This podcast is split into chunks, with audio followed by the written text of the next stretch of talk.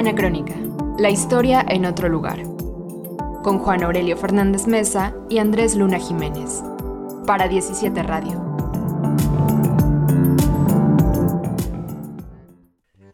Hola, gracias por acompañarnos en esta nueva emisión de Anacrónica. El día de hoy estaremos conversando sobre la película Yermo del director mexicano Everardo González, que se estrenó en 2020. Eh, pues muchas gracias por acompañarnos a través de 17 Radio y gracias también a quienes nos escuchan en forma de podcast a través de las diferentes plataformas. Eh, el día de hoy conversaremos sobre esta película eh, muy interesante, el último documental de Berardo González, que trata sobre los desiertos. y estaremos para ello con una invitada fantástica, ya lo verán, eh, bueno, pues eh, yo soy Andrés Luna, los saludo ahorita desde la Ciudad de México. Juan Aurelio, compartimos de nuevo este espacio de Anacrónica. ¿Cómo estás? Te mando un saludo. ¿Qué tal, Andrés? Eh, un saludo a todos los que nos escuchan igualmente. Muy contento, en efecto, de poder discutir este documental porque se nos fue acercando de distintas formas. A cada uno de nosotros nos llegó por, por distintos lados y sin embargo se volvió en una cuestión que estuvimos discutiendo bastante apareció en un momento muy difícil para todos, como fue el, año de la pandemia, pero por suerte lo pudimos ir viendo. Se estrenó, si no me equivoco, en Ambulante, ¿no? que fue esta edición extraña de Ambulante eh, en línea, que no todo el mundo pudo ver, pero nosotros lo conseguimos y nos da, nos da mucho gusto haberlo hecho y sobre todo a mí hoy me da mucho gusto poderlo discutir con quien lo vamos a discutir, que es una expertaza en, en cine, una, una, cineasta de hecho, eh, que trabaja con documental, pero que además viene de la facultad de la cual nosotros venimos y entonces tenemos como una buena plataforma para, para hablar del tema. Así que nada, vamos a la reseña de, de, la, de la película de Yermo y volvemos directamente a platicar con ella.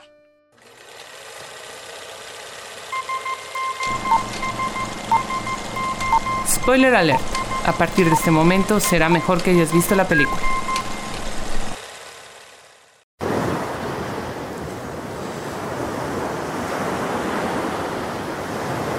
Cuando estamos frente al mar, ¿hasta dónde somos capaces de ver? ¿Es nuestra mirada o es el mar lo que termina en el horizonte?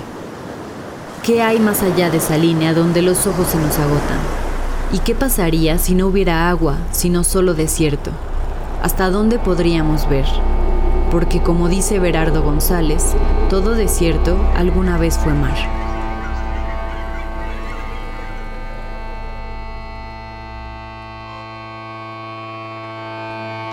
Precisamente del desierto habla este documentalista mexicano en su película Yermo. Esta nació de otro proyecto, uno en el que el artista visual Alfredo de Stefano se propuso recorrer 10 desiertos del mundo para fotografiarlos e invitó a Everardo González a documentar la expedición artística. La experiencia y el material que resultaron de esos viajes terminaron por dar forma a Yermo, la más reciente producción del director de Los Ladrones Viejos y La Libertad del Diablo.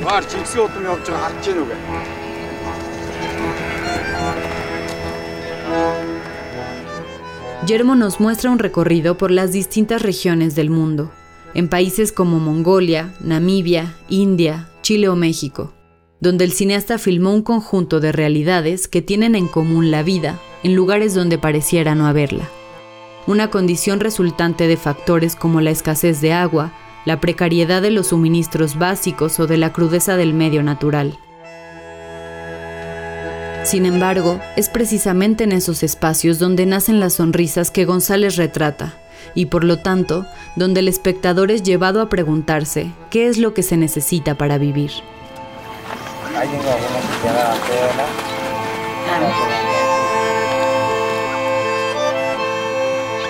En este trabajo, el documentalista se muestra como un extranjero que arriba a tales parajes desérticos, provocando bien la extrañeza, viene el tedio que para estas personas supone ser nuevamente objeto de la atención curiosa de las cámaras.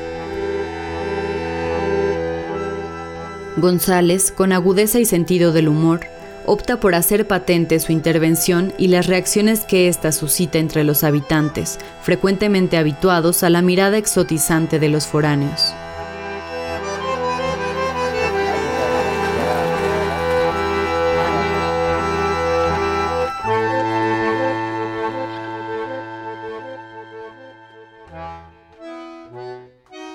Bueno, pues ya estamos aquí en Anacrónica para comenzar a hablar este día de la película Yermo de Berardo González, estrenada en 2020 durante, la, durante el confinamiento, durante la pandemia. Eh, y estamos, Andrés, querido Andrés, con, con Mónica Hernández Rejón, que es una cineasta. Hoy en día la voy a presentar como cineasta, aunque yo la conocí en otro contexto, un contexto más bien académico, porque hizo la licenciatura en estudios latinoamericanos en la Facultad de Filosofía y Letras de la UNAM y después la maestría en Historia del Arte también en la UNAM, eh, pero desde hace ya varios años se dedica al cine y pues me da muchísimo gusto darle la bienvenida. ¿Cómo estás, Mónica?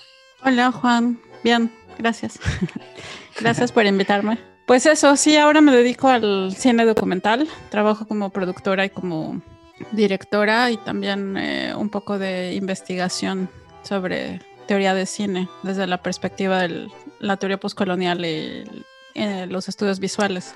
¿Hace cuánto empezaste directamente ya con, o sea, ¿Cuándo empezaste ya a estudiar cine formalmente, por así decirlo? Porque es una cuestión que siempre te interesó y en la que siempre estuviste involucrada, aunque fuera de manera indirecta. Pero ¿cuándo empezaste ya formalmente a estudiar y dónde lo hiciste? Eh, bueno, en 2014 me mudé a Estocolmo y empecé ese mismo año a estudiar teoría de cine en la Universidad de Estocolmo.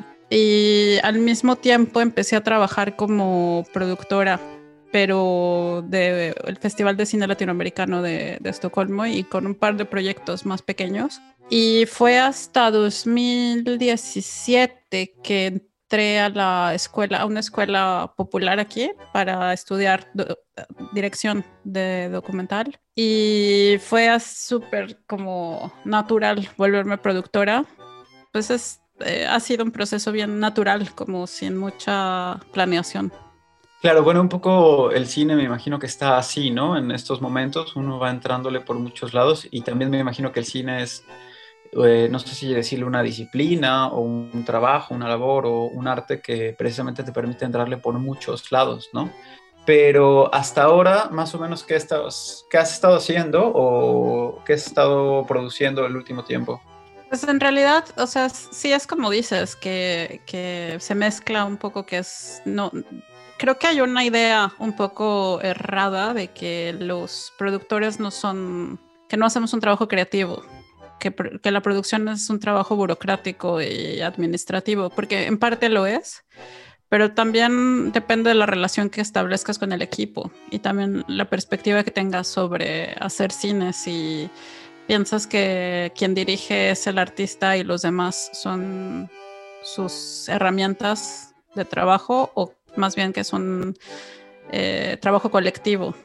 Y eso tiene mucho que ver con la tradición de la que venga quien dirige, pero también quien produce. Y yo, por ejemplo, estos últimos años he estado enfocándome en trabajar con directoras jóvenes que están haciendo su primera película, eh, su primer largometraje. Y es una experiencia súper buena empezar así porque, por un lado, pues hemos aprendido juntas el proceso de hacer la película y también como de entender esta relación entre productora, directora, qué, qué aporte hay, ¿no? Eh, de, los dos lados. O sea, y también entender que hacer una película pues no es nada más como tomar decisiones de dirección, sino posibilitar que esas decisiones eh, se lleven a cabo, ¿no? Entonces, el último documental que produje es un largometraje eh, sobre dos hombres que usan heroína en Estocolmo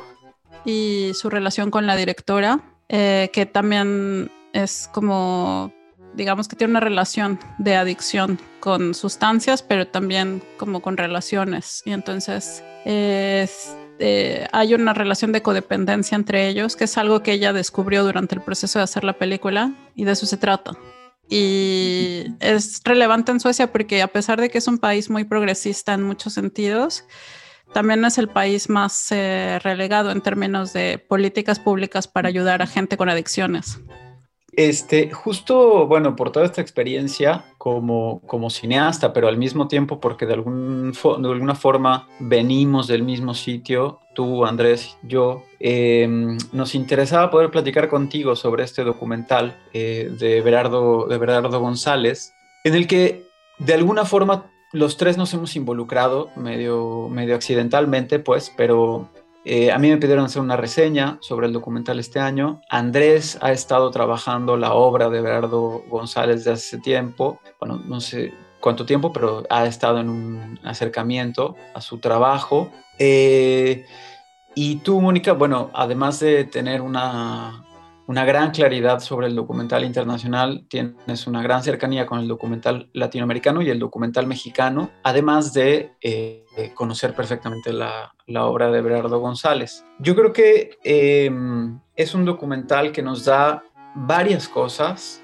para pensar. Es un documental no sé si decirle anómalo con respecto a lo que había estado haciendo anteriormente él mismo, eh, a lo que nos tenía acostumbrados, aunque en realidad o en el fondo a mí me parece una consecuencia lógica de su trabajo anterior y sobre todo del momento en el cual lo lleva a cabo, ¿no? Ahora Andrés nos eh, entrará un poco más en este punto, pero se sabe que eh, es un documental que nace en realidad de otro proyecto un proyecto al cual invitan a Everardo, un proyecto fotográfico de, Alfredo de Stefano, el, fotógrafo mexicano, que se va a ir a fotografiar eh, distintos desiertos del mundo y le propone a Everardo irse con él a registrar este, este, este, este proceso, digamos, de, registro fotográfico, pues, ¿no? A su vez. Entonces, eh, estando ahí, pues nace una película, nace una película mientras Everardo hacía la libertad del diablo. Y yo creo que por ahí ya tenemos una pista muy interesante de lo que va a ser después el resultado, de lo que va a ser en sí la película de, de, Yermo. ¿Cómo lo ves tú, Andrés? Sí, un documental eh, muy interesante y que de algún modo pareciera tener ciertos características un tanto distintas al trabajo al que nos tiene acostumbrados Everardo González, pero como dices, de algún modo tiene mucho sentido también como, como dentro de su trayectoria como cineasta, ¿no? Mónica, pues un gusto muy grande tenerte por aquí. Este, hay un primer punto que yo quisiera poner a tu, a tu consideración, a ver qué nos, cuál es tu perspectiva sobre este asunto, ¿no? Uno de los eh, aspectos de Yermo que de manera más clara pues saltan a la vista es esta, eh, es esta intención autorreflexiva, digámoslo así, eh, del género documental, ¿no? Yermo es un documental que, bueno, como muchos otros, ¿no? tiene este gesto de, de, no ocultar, ¿no? La presencia del cineasta en el espacio, ¿no?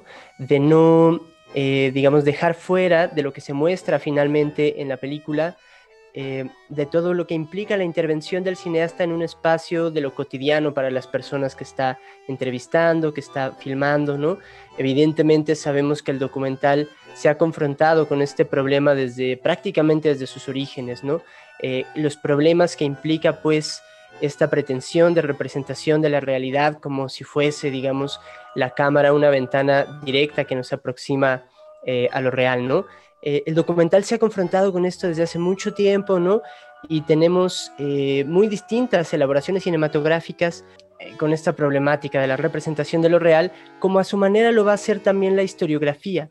Y eso quizás sería el punto que quisiera, quisiera comentarte, ¿no? A mí me parece muy inteligente el modo en el que Berardo opta precisamente por dejar ver la presencia, digamos, del cineasta y de la cámara en el espacio que está filmando, ¿no? dejarlo ver de manera a veces directa, a veces de manera indirecta en el, en, el comportamiento de los personajes, por ejemplo, ¿no? En ciertos efectos de su presencia en el espacio que a veces son sutiles, ¿no? A mí me parece de, de algún modo muy, muy inteligente por parte de Berardo González y aquí eh, podemos hacer sin duda un correlato, ¿no? Con la historiografía que sobre todo a partir de lo que se conoce como el giro historiográfico de la segunda mitad del siglo XX, eh, encuentra esa necesidad también de problematizar sus modos de observación. que es algo que encontramos de manera directa en un trabajo como Yermo, ¿no?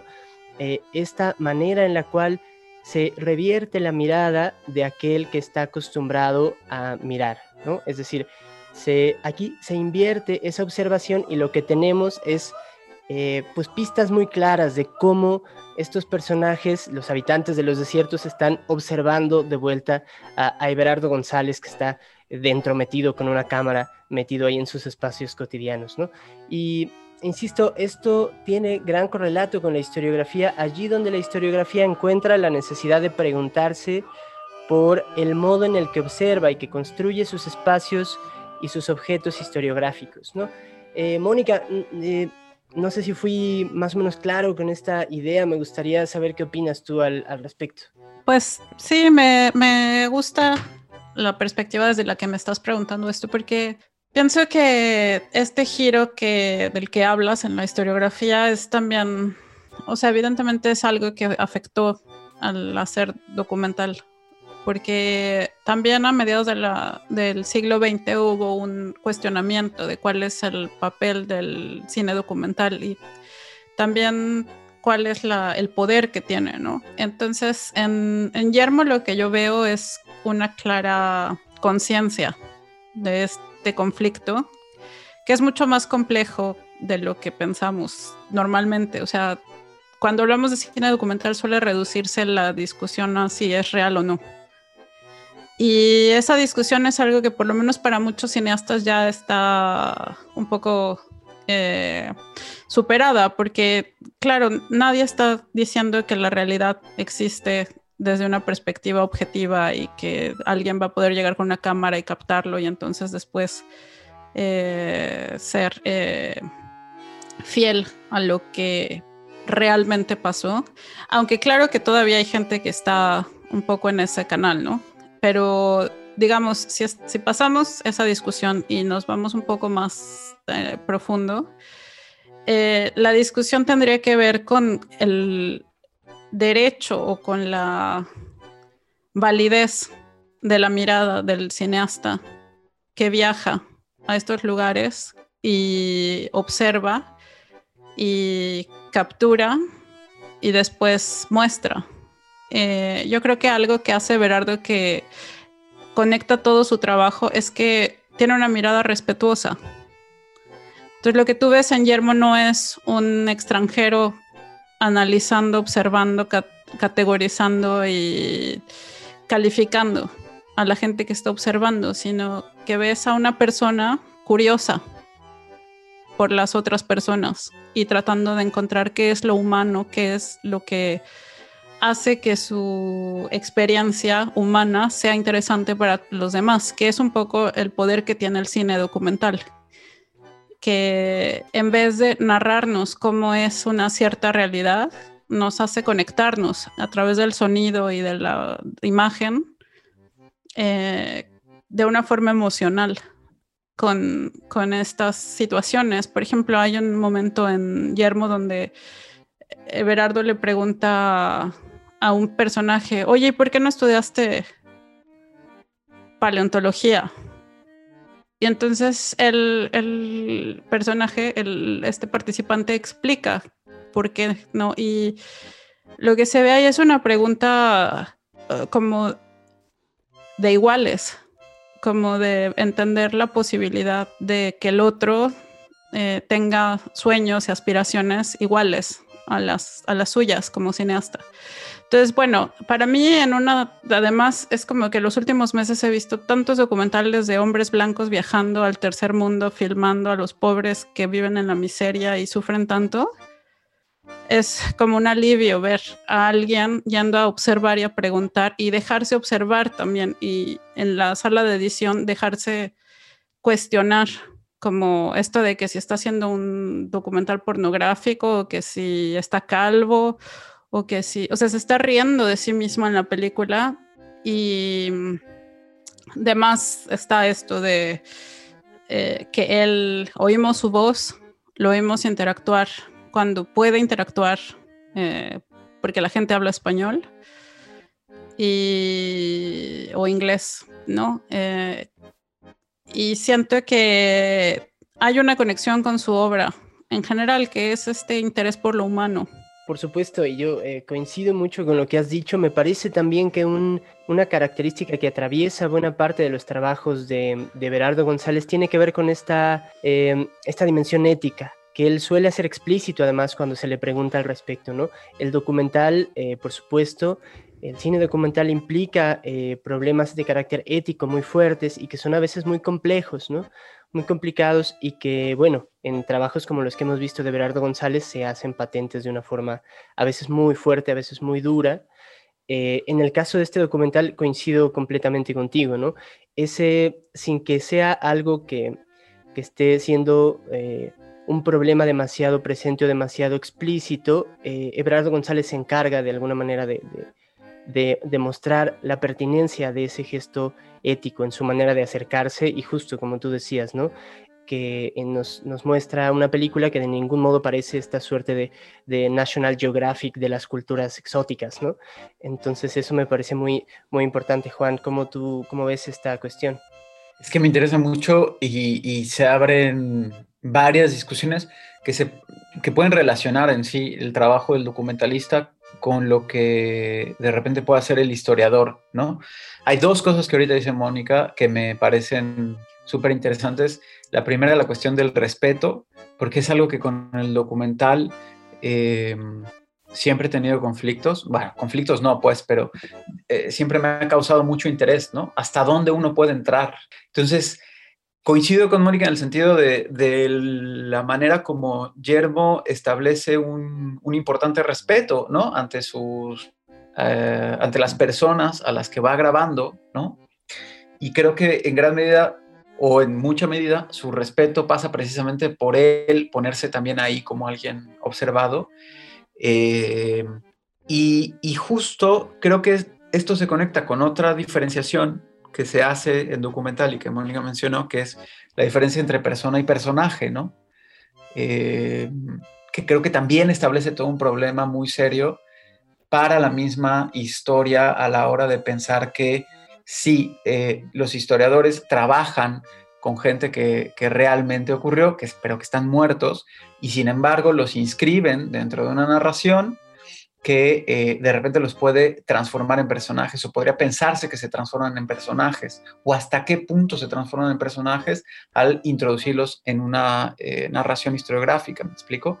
Creo que ahí hay una serie de betas que tal vez ahora no podemos desarrollar del todo, pero que me parecería muy interesante discutir a futuro en este vínculo que existe entre el, el trabajo documental y el trabajo historiográfico, ¿no? Quería darle una, un, poco un giro a esta cuestión eh, para pensar otro aspecto que me interesa del, documental Yermo y que te quería preguntar, Monique. Eh, como decíamos, la película nace de otro proyecto, del de Alfredo de Estefano, el proyecto fotográfico de Alfredo de Estefano, y eh, los viajes que va haciendo eh, Everardo con, con De Stefano a distintos desiertos, que no es el mismo viaje, ¿no? Van siendo distintos viajes a lo largo de cierta cantidad de tiempo. Son viajes que hace precisamente cuando él está realizando La libertad del diablo. Es una película muy dura, muy dura, que, bueno, Everardo ya se había dado a conocer bastante en el medio, y él mismo ha contado en entrevistas que hacer la grabación del trabajo de, de, Stefano por distintos desiertos del mundo, de donde resulta yermo, insisto, le fue permitiendo escaparse de lo que estaba viviendo a la hora de hacer la libertad del diablo.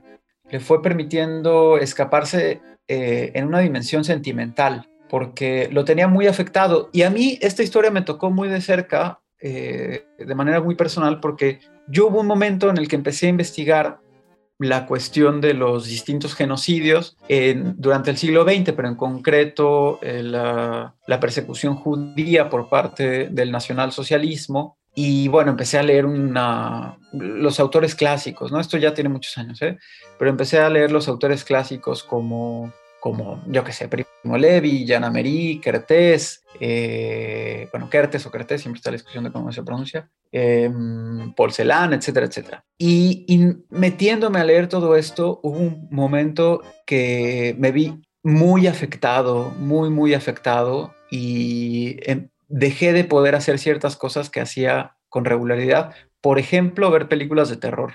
Ya sé que estoy conectando dos cosas que parecieran no tener eh, ningún hilo, pero para mí lo tienen, porque yo era perfectamente capaz de ver cine de terror o ver cine violento, etcétera, etcétera, y a partir de entrar en esta temática me aniquiló, dejé de poder hacerlo, o sea, estaba como sentimentalmente muy, muy, muy, muy afectado haciendo este trabajo de investigación histórica sobre, sobre el, exterminio del uh, pueblo judío, bueno, por el llamado, la, la llamada Shoah. Entonces, creo que para el caso del documentalista, es un poco más fácil eh, vincularse emocionalmente en este sentido, pero eh, no estoy seguro. Es decir, ¿cómo crees que lo viven en ese sentido los, documentalistas, Mónica?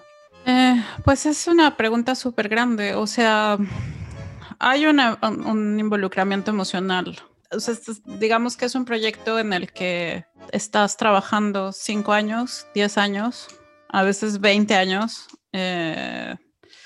y te involucras con el tema, conoces a la gente, la sigues, la conoces y desarrollas una relación con, con, la gente que está participando en el documental. Y en el caso de Berardo, pues además tiene la relación eh, de ser el contexto del que viene, de haber visto gente conocida ser asesinada, de haber, eh, un poco como para contextualizar en la libertad del diablo, no solo entrevista a víctimas de la llamada narcoguerra o guerra contra el narco en México, sino que entrevista también a ex eh, narcotraficantes, ¿no?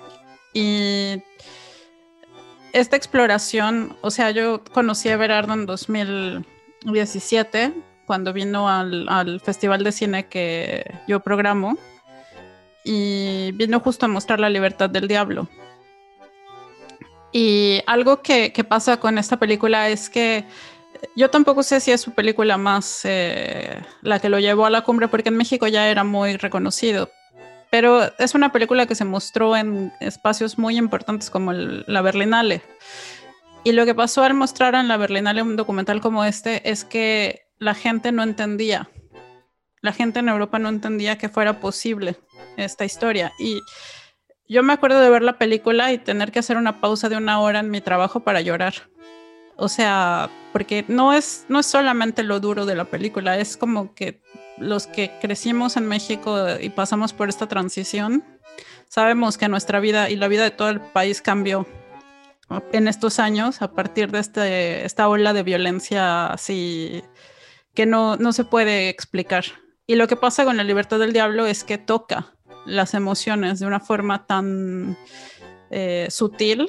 O sea, esto de las máscaras y que la gente cuando llora se moja la máscara, es súper brutal, de una forma poética que hace que otra vez haya un respeto hacia la gente que está, que está filmando, pero eh, en este momento de cuando yo conocí a, Everardo, justo estaba viajando, aprovechando el viaje de, venir acá para presentar la película, para ir a hacer un, parte de la grabación de, de Yermo.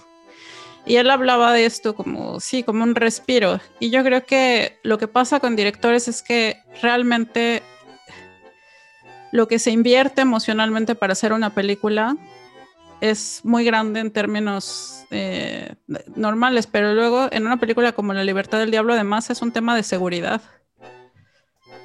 O sea, y de libertad de expresión y de paranoia y de miedo. O sea, haciendo este, son muchos factores, ¿no? Yo ahora que, que llevo tres años produciendo esta película sobre el aborto en El Salvador, un año de esa producción estuve embarazada y el otro año tenía una bebé. Y entonces ver las historias de mujeres que están en la cárcel 30 o 40 años porque tuvieron aborto espontáneo mientras estás embarazada, pues obviamente te, te toca el, eh, como el, mira, yo podría ser esa, pero no lo soy porque tengo estas otras condiciones de vida, ¿no? Entonces, eh, yo no sé si es diferente del historiador la verdad es que yo no me dediqué tanto tiempo a la historia, pero sí me acuerdo que el involucramiento emocional que había en hacer proyectos y investigar es, es similar, sí. Es, o sea, a lo que le inviertes tu vida, ¿no? Y por qué crees que estás haciendo lo que estás haciendo. Y yo creo que con el cine documental en gran parte hay una, un compromiso como de contar algo, compartir algo, más que de denunciar la realidad. O sea, no, es algo que yo vea ni en La Libertad del Diablo, ni en Yermo, ni en ninguna de las películas de Berardo. Eh, yo creo que hay un compromiso como por retratar la, humanidad, en, incluso en los lugares más oscuros o más desérticos, ¿no? Que es en estos dos casos lo que vemos. A mí me parece que la diferencia que, habría en el caso de las historiadoras, de, los historiadores, es que eh, no siempre el producto de, la investigación permite revelar el involucramiento sentimental. También porque a veces los objetos de estudio no te dan para involucrarte sentimentalmente de manera tan directa, ¿no? Es decir, puedes estar haciendo una tesis doctoral, por decir algo, y, tener eh, los conflictos que tiene casi cualquier tesista doctoral, estar eh, hasta el cuello, lo que sea, pues, ¿no?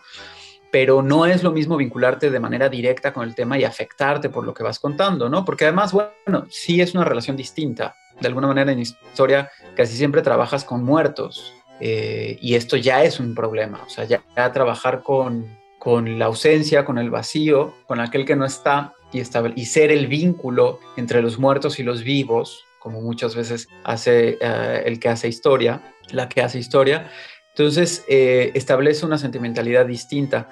Pero creo que es importante, o sea, una de las razones por las cuales me parece que es interesante el diálogo desde la historiografía con el documental cinematográfico es precisamente esta, aprender a eh, cuestionar esta dimensión sentimental de los y las historiadores, porque, porque de alguna forma pone ahí en, en evidencia, pone por delante la dimensión subjetiva de la producción historiográfica. Eh, rompiendo, bueno, con un, arcaísmo objetivista eh, del siglo XIX o lo que sea, que, pervive, pues, pero que ya es cada vez más imposible de sostener. Este, pero sobre todo pensando justo en cómo eh, la participación subjetiva dentro de esta construcción historiográfica determina en gran medida eso que llamamos historia, eso que llamamos historiografía. Eso que llamamos el ah, saber, entrecomillado, del pasado, ¿no? Por eso creo que es muy interesante este, este diálogo. Eh, ¿Cómo lo ves tú, Andrés? Sí, sin duda, pues un, aspecto muy importante y que, y que no suele ser visibilizado, como decías, Juan, como parte del proceso de la investigación historiográfica y que es un tema junto con el que ya tocábamos, el problema de lo ético, ¿no? Que llegan a introducirse en este giro historiográfico de la segunda mitad del siglo XX, ¿no? Como algo, digamos, que es constitutivo siempre del proceso de investigación y que eh, por lo general es dejado fuera ¿no? del producto final que sería ya el relato historiográfico. Sin embargo, esta relación pues entre proceso de investigación y la dimensión digamos afectiva del historiador o el modo en el que ese mismo proceso de investigación le produce una afección a distintos niveles, ¿no? Es sin duda algo que, eh, que, que, termina siempre por configurar en distintos niveles eh, el carácter pues, de la representación historiográfica y es por otra parte un, aspecto muy difícil ¿no? de incorporar al proceso autorreflexivo, es decir, incorporar como parte de una teoría de la historia que se pregunta por el modo en el que construimos los objetos, por el modo en el que procedemos a hacerlos inteligibles, a hacerlos relatables, etcétera. Bueno, cómo se está jugando ese patos de la investigación allí, cómo se está jugando esa dimensión afectiva eh, y afectada del historiador, ¿no? Es, eh, es un aspecto interesante y difícil, por lo demás, de, visibilizar, quizá porque nosotros mismos a la hora de llevar a cabo ese proceso eh, deseamos también de pronto reprimirlo. Eh, vamos a ir a un corte de música, creo que estamos en tiempo, entonces no sé si Mónica quisieras agregar brevemente algo al respecto antes de que vayamos al corte. Eh, bueno, tal vez solo un poco pensando en cuál es el objeto de la historia y cuál es el objeto del, del cine documental. me gusta mucho un momento en Yermo donde, bueno, durante toda la película están todos los que están siendo filmados preguntando, ¿y qué está filmando este tipo? ¿Por qué? ¿Qué es qué está haciendo? Y como si no se dieran cuenta de que lo que está filmando es a ellos. Pero hay un momento específico, es de, en la mitad de la película, donde alguien le dice, uno de los guías le explica a, a, Everardo, como ahora vamos a llegar a un lugar donde vas a poder filmar una, un paisaje precioso. Y vemos el proceso de llegar a ese lugar, pero no vemos el paisaje precioso. Y ese, ese giro creo que es el que también podría ser una conexión entre historiografía y, cine. la meta no es llegar al paisaje precioso ni a la gran narración del siglo XX o de la historia de no sé qué, sino registrar el paso que hacemos para llegar a contar estas diferentes narraciones de lo que está pasando para poder discutirlo. Y creo que ese es eh, el giro también de esta nueva forma de hacer cine, donde los cineastas deliberadamente se muestran como presentes en la obra para decir, este es mi camino, esto es lo que yo estoy haciendo para mostrarles esta historia. No vayan a creer que estoy tratando de decirles que esta es la verdad y que yo filmé desde una distancia imposible, donde yo no soy parte de... Y creo que tal vez ese es uno de los puntos que por lo menos a mí me hicieron optar por el cine en vez de la historiografía. Pero bueno, podemos seguir hablando después de la pausa. Sí, me parece que, esto último que dices sintetiza de una forma muy buena eh, este, este carácter particular que tiene, que tiene la película Yermo de Berardo González. Vamos rápidamente a un corte de música y quizá regresando podemos retomar este último tema. Estamos hoy conversando con Mónica Hernández aquí en Anacrónica. Estamos en Facebook y Twitter como Anacrónica Radio. La historia en otro lugar.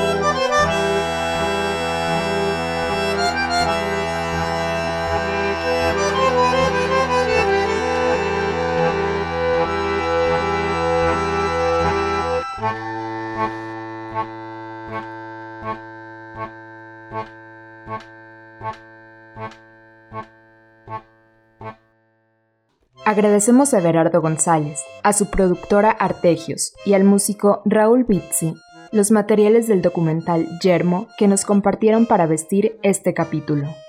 Los invitamos a estar pendientes de las redes sociales de Artegios para enterarse dónde y cuándo pueden ver este documental.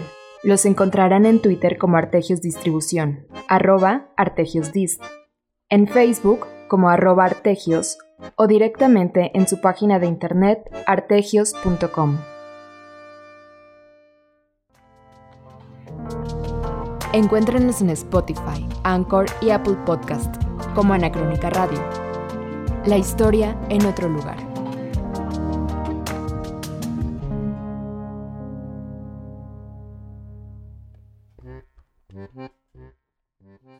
Bueno, pues ya estamos aquí de vuelta con Mónica Hernández Rejón y Andrés Luna, eh, hablando de la película Yermo de Berardo González. Eh, Andrés, creo que hasta ahora hemos dejado muchas cuestiones abiertas, porque es una película y es un tema que da para mucho, pero al mismo tiempo creo que vamos encaminándonos a, a lo que nos interesa, que es justo proyectar una discusión más larga sobre, sobre cómo podemos entender la historia desde el cine, en este caso documental. Sí, y para ello quizá valdría la pena retomar un punto que ya mencionaba Mónica antes, de, antes del corte, ¿no? Que tiene que ver de nuevo con esta cuestión de, la, de hacer visible el proceso y que allí está, digamos, lo, lo rico, lo fundamental en este caso del, documental.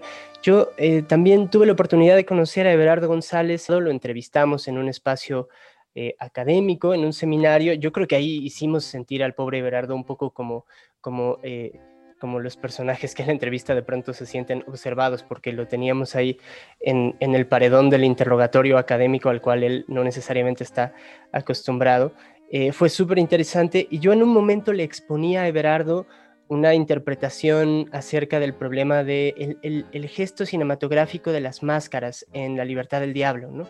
Entonces yo eh, eh, estúpidamente, ¿verdad?, le, exponía una lectura como muy teórica, muy filosófica de lo que implicaba las máscaras en términos de, disolver la partición entre víctima y victimario y demás. Y cuando terminé de hablar, él me, veía como un bicho raro y me, me decía, mira, en realidad el tema de las máscaras surgió por una cuestión más bien circunstancial y me empezó a explicar cómo eh, algunas de estas cosas que de pronto hacemos nosotros una lectura, pues muy, de pronto muy rebuscada, son a veces decisiones que cinematográficamente no se tienen tomadas a priori, sino que se van construyendo sobre la marcha. Y Everardo es un cineasta con un gran olfato para esa improvisación que se requiere ahí ya en el, en el terreno, ¿no? ya en el, en, el, en el lugar de la filmación, ¿no? y sobre todo a la hora de la edición. Y esto quizá es un, es un aspecto muy interesante de Yermo, ¿no? Este, en esa, después de ese seminario donde le hice esa pregunta a Everardo, claro, después yo de sentirme como un idiota, ¿no? Cuando me respondió, eh, me puse a pensar, por supuesto, es que hay mucho de lo que nosotros interpretamos como gestos teóricos y que en realidad en el cine se construyen sobre la marcha de un proceso que tiene muchas etapas, ¿no? Y algo muy interesante en Yermo es esta cuestión de que, como ha dicho Everardo en varias entrevistas, la película se hace hasta la edición porque allí es donde se dan cuenta finalmente cuando trabaja con los traductores, qué es lo que están diciendo estas personas a las que Everardo había filmado. Él filmó en Marruecos, en Namibia, eh, en un montón de lugares donde, bueno, él desconoce el, idioma, ¿no? Que hablan las personas que está, que está filmando. Entonces, eh, eh, a sabiendas pues de que Everardo no los entiende, sabemos, vemos ahora en el documental cómo dicen cosas muy divertidas sobre él, como ya decías, Mónica, ¿no? Entonces, esta barrera lingüística posibilita precisamente eso que después va a derivar en el gesto autorreflexivo que Everardo en el proceso de montaje va a abordar con gran, con gran agudeza y con gran sentido del humor. Quería preguntarte al respecto, Mónica, ¿cómo es en el montaje donde finalmente el proceso que implica por lo demás a veces cuestiones que son en el documental accidentales o muy circunstanciales, es hasta el proceso de la edición? Y a, y a la hora de hacer el montaje y todo el trabajo posterior a que ya se tiene todo el material filmado, es allí donde se construye, digamos, ya eh, lo, que podríamos ver aquí como el planteamiento de Yermo, ¿no? Como todo esto que hemos hablado y que deriva pues en una, en una reflexión sobre eh, el género documental mismo, ¿no?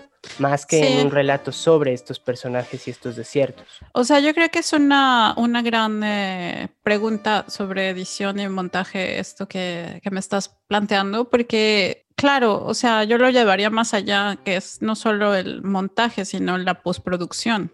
O sea, en el momento en que tú haces el arreglas el sonido de una película, le metes un montón de poder a la narración que tal vez nunca estuvo ahí, pero sin ese, sin esa herramienta, las películas no tienen la textura y las posibilidades que, que, podrían alcanzar, ¿no? Y en el caso de esto que cuentas de las máscaras, pienso que, o sea, es un problema de la realidad otra vez, ¿no? Para mí da igual si es un gesto intencional o no es intencional. Mi experiencia como espectadora viendo esa película eh, y viendo las máscaras llenarse de agua cuando la gente llora es una muy particular que me hace a mí tener una identificación muy emocional con la gente que estoy viendo frente a la, pantalla, que si fue aleatorio o no aleatorio, lo sé o no lo sé, eh, no importa. Eh, o sea, no te sientas tonto. Yo creo que es una pregunta válida, como, ¿por qué ¿por qué decidiste hacer esto? Y si es una cosa intencional o no intencional. Es interesante tal vez para quienes somos un poco nerds de, cine, pero eh, algo que decimos los que hacemos cine es que pierdes la inocencia con ciertas cosas porque te das cuenta de cuánto está producido, tanto en el proceso de edición como en el proceso de, de postproducción.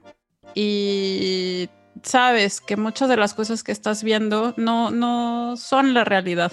Y es como si tuviéramos una especie de nostalgia por la realidad, como una necesidad de que alguien nos diga la verdad, que alguien nos muestre esto como la verdad. Y la cosa con el cine es que es una ficción, documental o ficción, es todo construido, porque no, como hace Berardo en Yermo, no es nada más el hecho de ir y filmar y captar este momento muy interesante o no, sino ponerlo en la película y además montarlo en una secuencia narrativa después de la otra y de la otra y de la otra para contarnos la historia y terminar en una mujer diciendo que ella lo que más quiere es ver el mar.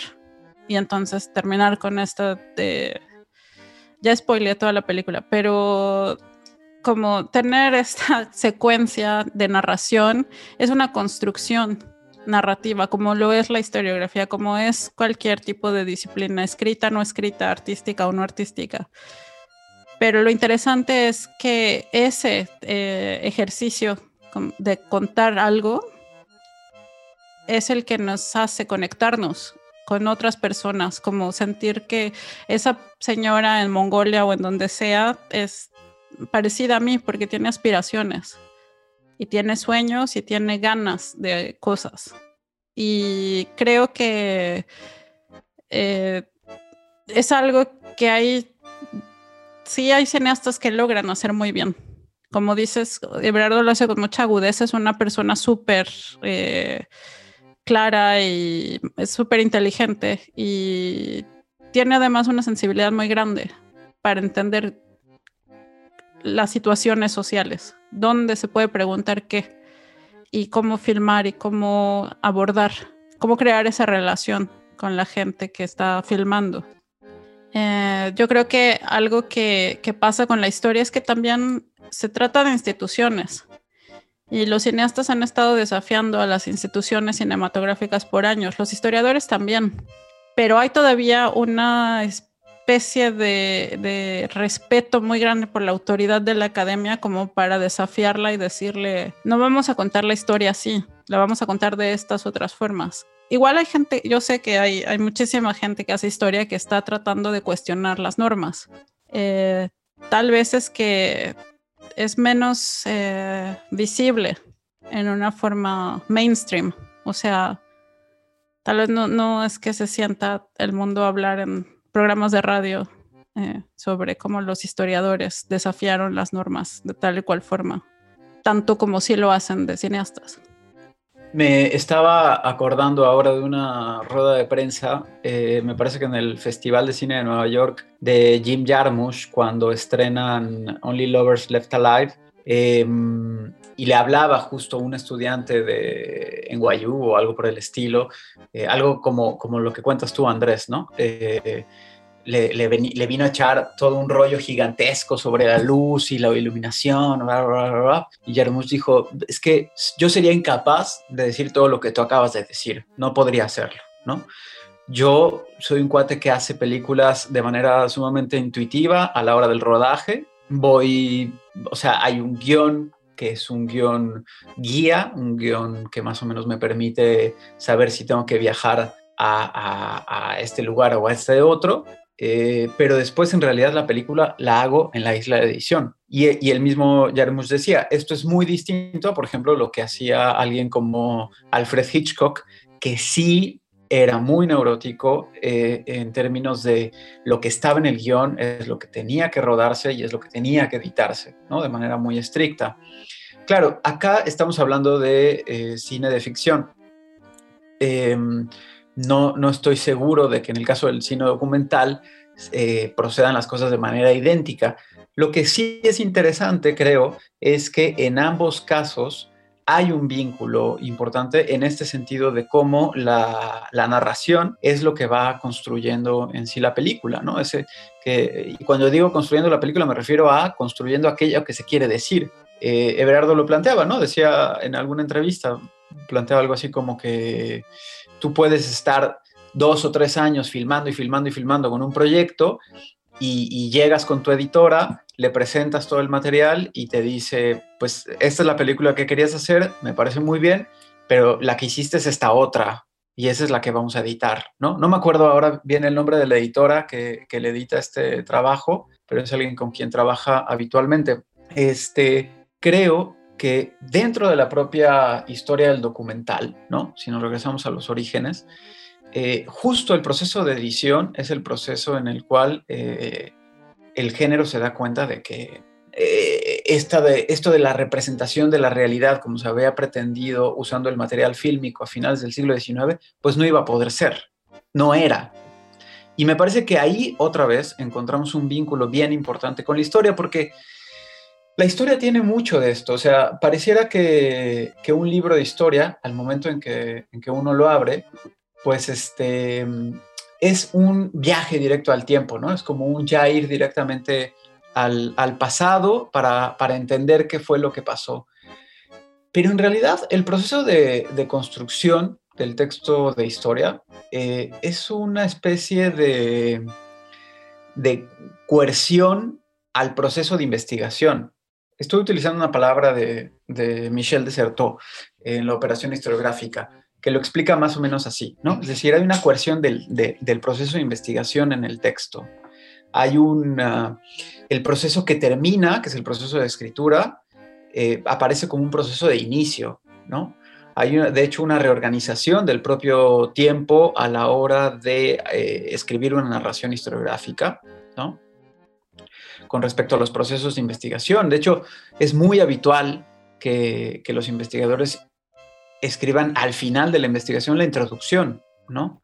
Porque, porque precisamente la organización que se da al interior del texto es una organización que no responde ni a los tiempos de, investigación y muchas veces tampoco responde en realidad a, a los modos como las cosas pudieron haber ocurrido, ¿me explico? Es decir, hay una ordenación en sí del pasado que se teje al interior de la escritura de la historia y que no está ni en la organización de los documentos dentro de un archivo, de una biblioteca, y mucho menos está en el eh, tal cual las cosas hayan ocurrido. ¿Me explico?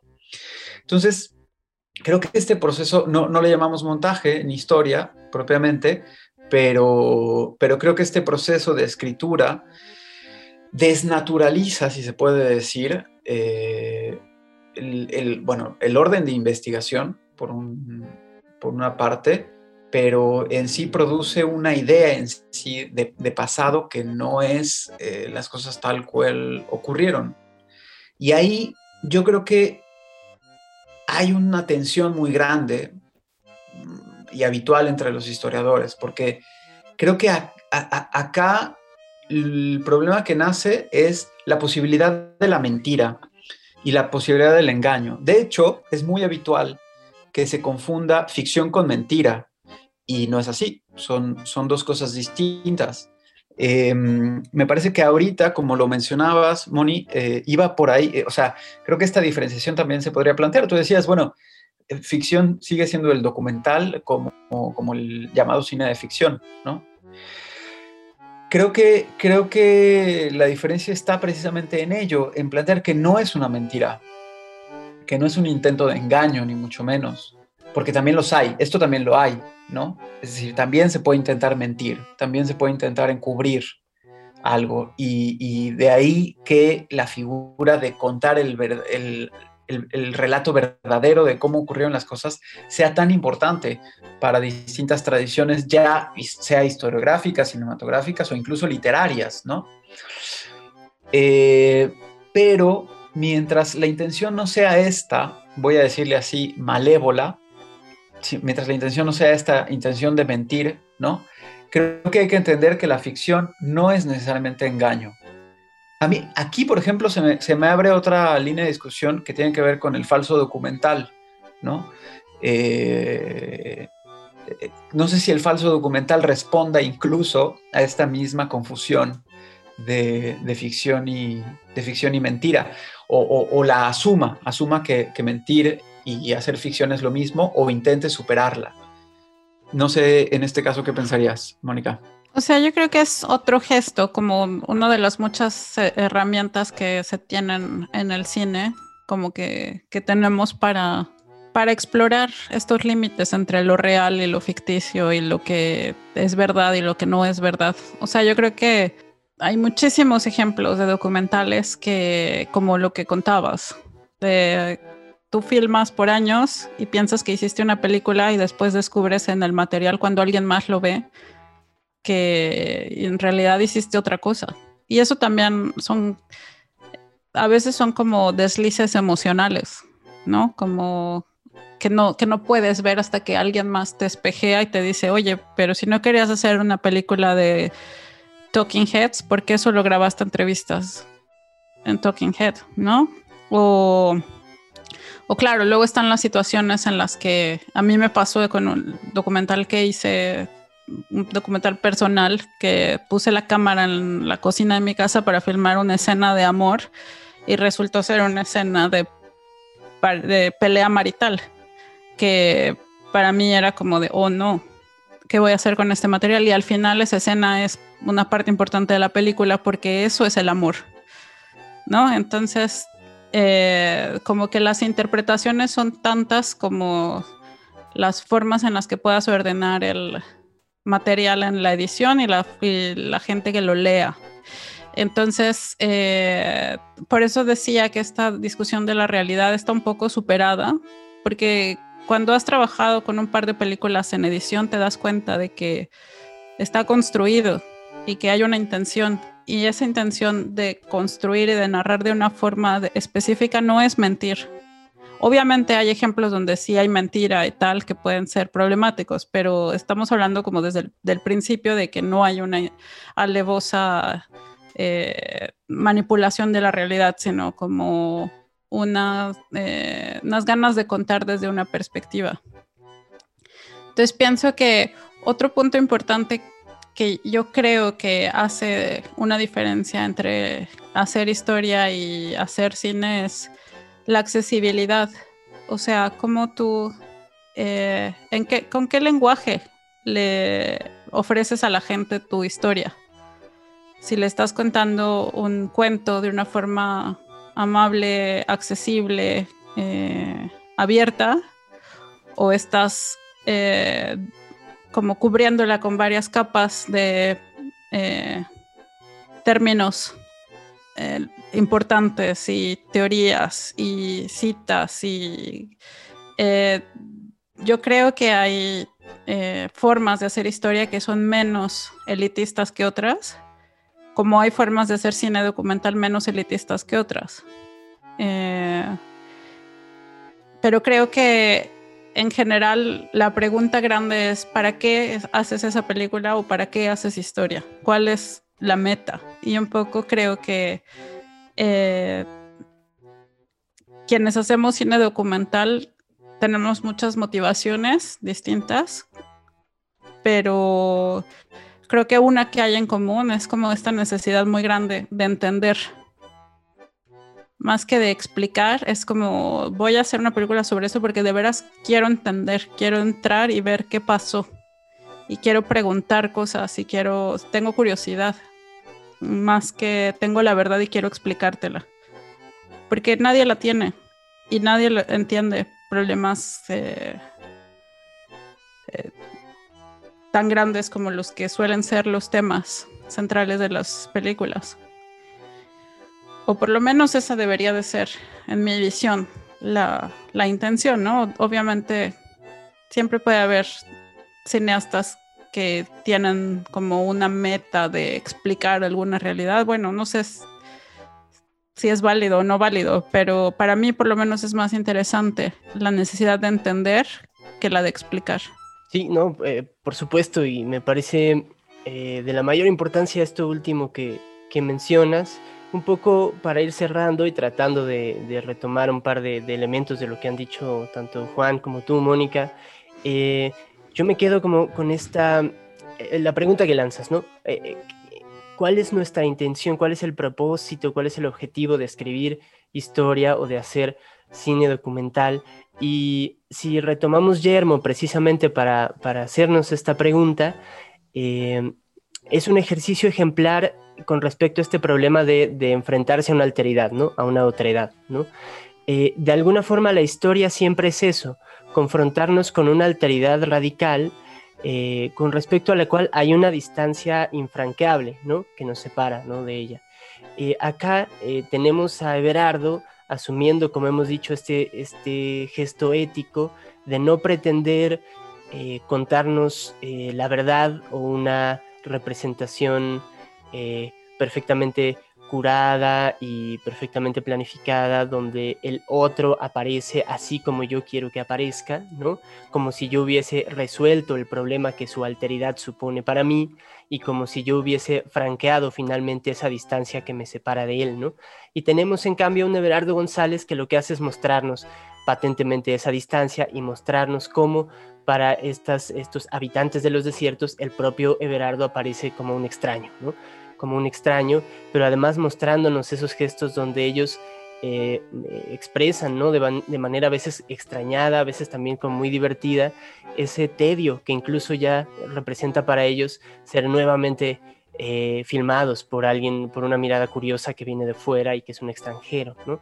Entonces, esa manera ética de, de no pretender haber sorteado esa distancia y de saberte tú mismo extraño para ellos y en, ese, en esa medida digamos, eh, jugar eh, en el mismo nivel, pues, ¿no? No pretender esta superioridad que de pronto tener un instrumento tan poderoso como puede ser una cámara eh, podría, podrías, podría detentar, ¿no? aquel que dispone de la técnica, por otra parte, ¿no? Frente a los otros. y en ese sentido, me, me, interesa mucho cómo, cómo nos presentas esta, este estado del debate donde nos dices el documental, esto de algún modo ya está superado, esta pretensión de representar la realidad, etcétera. Uno pensaría que en historia tendría que estar superado este debate, la verdad es que es, es difícil, quizá no es así del todo, ¿no? Eh, y esta diferencia quizá tiene que ver por una parte con eh, la historia misma del documental y lo que el cine supone para la propia historia de, la modernidad capitalista, de la modernidad occidental, lo que representa el cine documental en sus inicios en términos justamente de la aproximación a las alteridades, sabemos lo que fue históricamente el cine etnográfico, etcétera, ¿no? Eh, un gesto en su momento también profundamente colonial, colonizador, ¿no? Y que ahora ha pasado por este giro, ¿no? Donde ahora tenemos ejercicios, eh, y desde hace mucho tiempo, ¿no? Como el que nos muestra ahora Everardo González. Y yo me pregunto sobre el estado del debate en la historiografía, de, ningún modo podría tratar de sintetizar ese momento, pero tenemos sin duda desde, desde, el giro autorreflexivo de la segunda mitad del siglo XX el mismo problema, ¿no? Donde diversos problemas epistemológicos devienen problemas de carácter ético que tienen que ver con una confrontación con el problema de la alteridad, que finalmente es infranqueable, que es nuestra propia alteridad constitutiva, que es eh, el pasado. Yo con eso cerraría. No sé si, Mónica, quieres agregar algo, ya estamos sobre el tiempo, pero bueno, si quieres comentar algo brevemente, creo que hay, hay espacio. Bueno, tal vez solo tendría que agregar que tal vez estoy siendo un poco optimista cuando digo que la discusión está superada. Porque cuando lo dices así me doy cuenta de que, claro, está superada, pero sigue habiendo un montón de cine con una visión colonialista eh, un montón de eh, discusiones sobre la validez o la invalidez de tal o cual película. Eh, es un debate abierto tal vez solo es que se han agregado nuevas capas desde que tenemos la fortuna de poder discutir desde una perspectiva de clase junto a una perspectiva de género y de raza o étnica, eh, se ha vuelto más compleja. Y tal vez eso es lo que es interesante, más que que esté limado el paisaje para ir y ser felices en otra edad. Por lo menos estamos discutiéndolo. Pues de acuerdo, completamente, Mónica. Pues muchísimas gracias por acompañarnos en esta, en esta emisión de Anacrónica. Creo que ha sido un, programa muy rico, muy interesante. Te, agradecemos mucho y te mandamos un, abrazo. Gracias y abrazos. Muchas gracias, muchas gracias, Mónica. Este, muchas gracias, Andrés. Eh, nos esperamos encontrar de nuevo en el siguiente programa. Eh, muchas gracias a, a 17 Radio y a 17 Instituto de Estudios Críticos, a Andrés Gordillo, a su director eh, Benjamín Mayer y a nuestro querido productor Antulio García. Que les vaya bien. Hasta luego.